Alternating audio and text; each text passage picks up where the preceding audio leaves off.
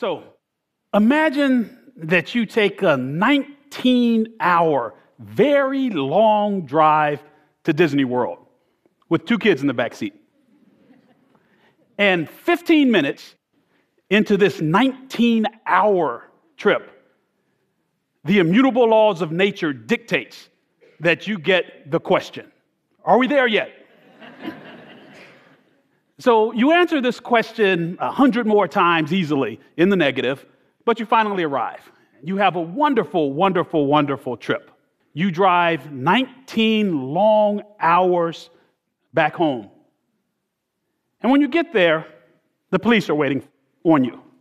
They accuse you of committing a crime that occurred while you were away in Florida. You tell anybody and everybody who will listen, I didn't do it. I couldn't have done it.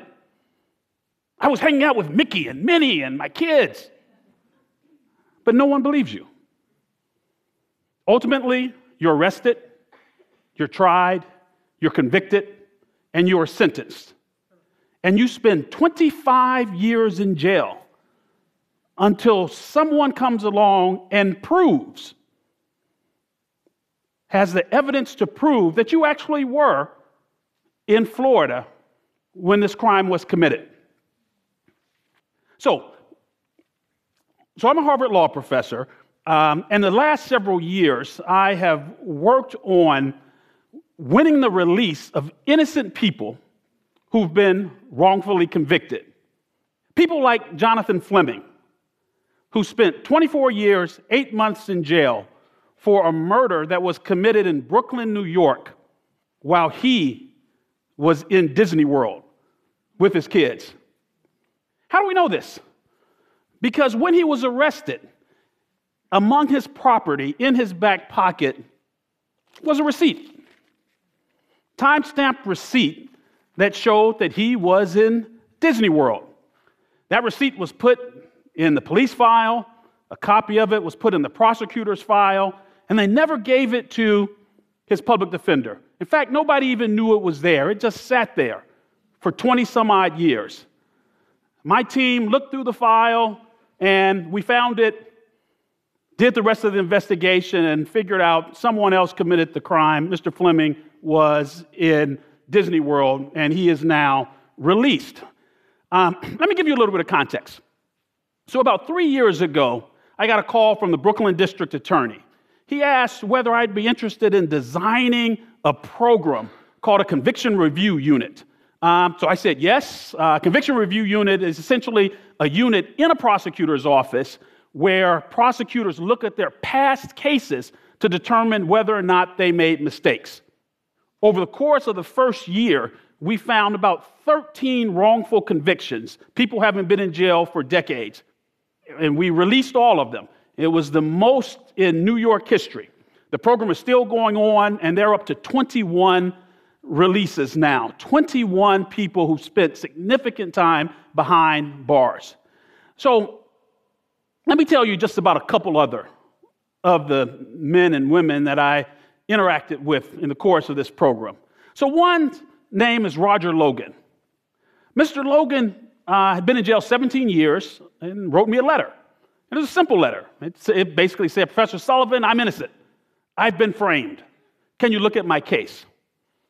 At first blush, the case seemed like it was open and shut, but my research had showed that single witness identification cases are prone to error. Doesn't mean he was innocent, just means we, we ought to look a little bit closer at those cases. Uh, so we did. And the facts were relatively simple. The eyewitness said uh, she heard a shot and she ran to the next building and, and turned around and looked, and there was Mr. Logan.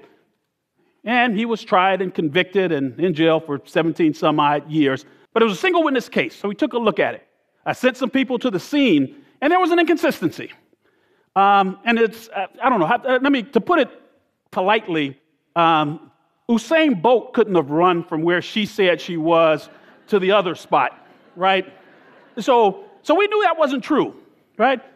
So it still didn't mean that he didn't do it, but we knew something was something was maybe fishy about this witness.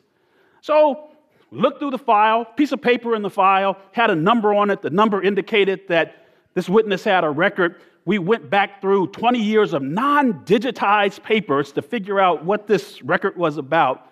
And it turned out, it turned out the eyewitness was in jail when she said she saw what she saw. Man spent 17 years behind bars. The last one is a case about two, two boys, Willie Stuckey, David McCallum. They were arrested at 15, and their conviction was vacated 29 years later. Now, this was a case, once again, first blush, it looked open and shut, they had confessed. But my research showed that juvenile confessions without a parent present are prone to error. The DNA cases proved this several times. So we took a close look, looked at the confession, and it turned out there was something in the confession that those boys could not have known. Only people who knew it were police and prosecutors. We knew what really happened. Someone told them to say this. We don't exactly know who, which person did. But at any rate, the confession was coerced, we, de- we determined. We then went back and did forensics and did a fulsome investigation and found that two other, much older, different heights, different hairstyle, two other people committed the crime, not these two boys. I actually went to court that day when, for the what's called a vacatur hearing, right, where the conviction is, is thrown out. I went to court. I wanted to see Mr. McCallum walk out of there. So I went to court, and, and, and the judge says something that judges say all the time, but this took on a really special meaning. He looked up after the arguments and said, Mr. McCallum, he said five beautiful words You are free to go. Can you imagine? After just about 30 years, you are free to go. And he walked out of that courtroom Unfortunately, his co defendant, Mr. Stuckey, didn't get the benefit of that. You see, Mr. Stuckey died in prison at 34 years old, and his mother sat at counsel table in his place. I'll never forget this the rest of my life. She just rocked at the table saying, I knew my baby didn't do this. I knew my baby didn't do this. And her baby didn't do this. Two other guys did it. If there's anything that we've learned, anything that I've learned with this conviction integrity work, is that justice doesn't happen. People make justice happen. Justice is not a thing that just, you know, descends from above and makes everything right. If it did, Mr. Stuckey wouldn't have died in prison. Justice is something that people of goodwill make happen. Justice is a decision. Justice is a decision. We make justice happen. You know, the, the scary thing is, in each of these three cases I described, it would have only taken just an extra minute, an extra minute for someone to look through the file and find this receipt.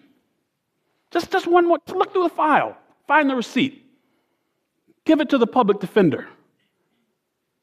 It would have taken someone just a minute to look at the video confession and say, that cannot be.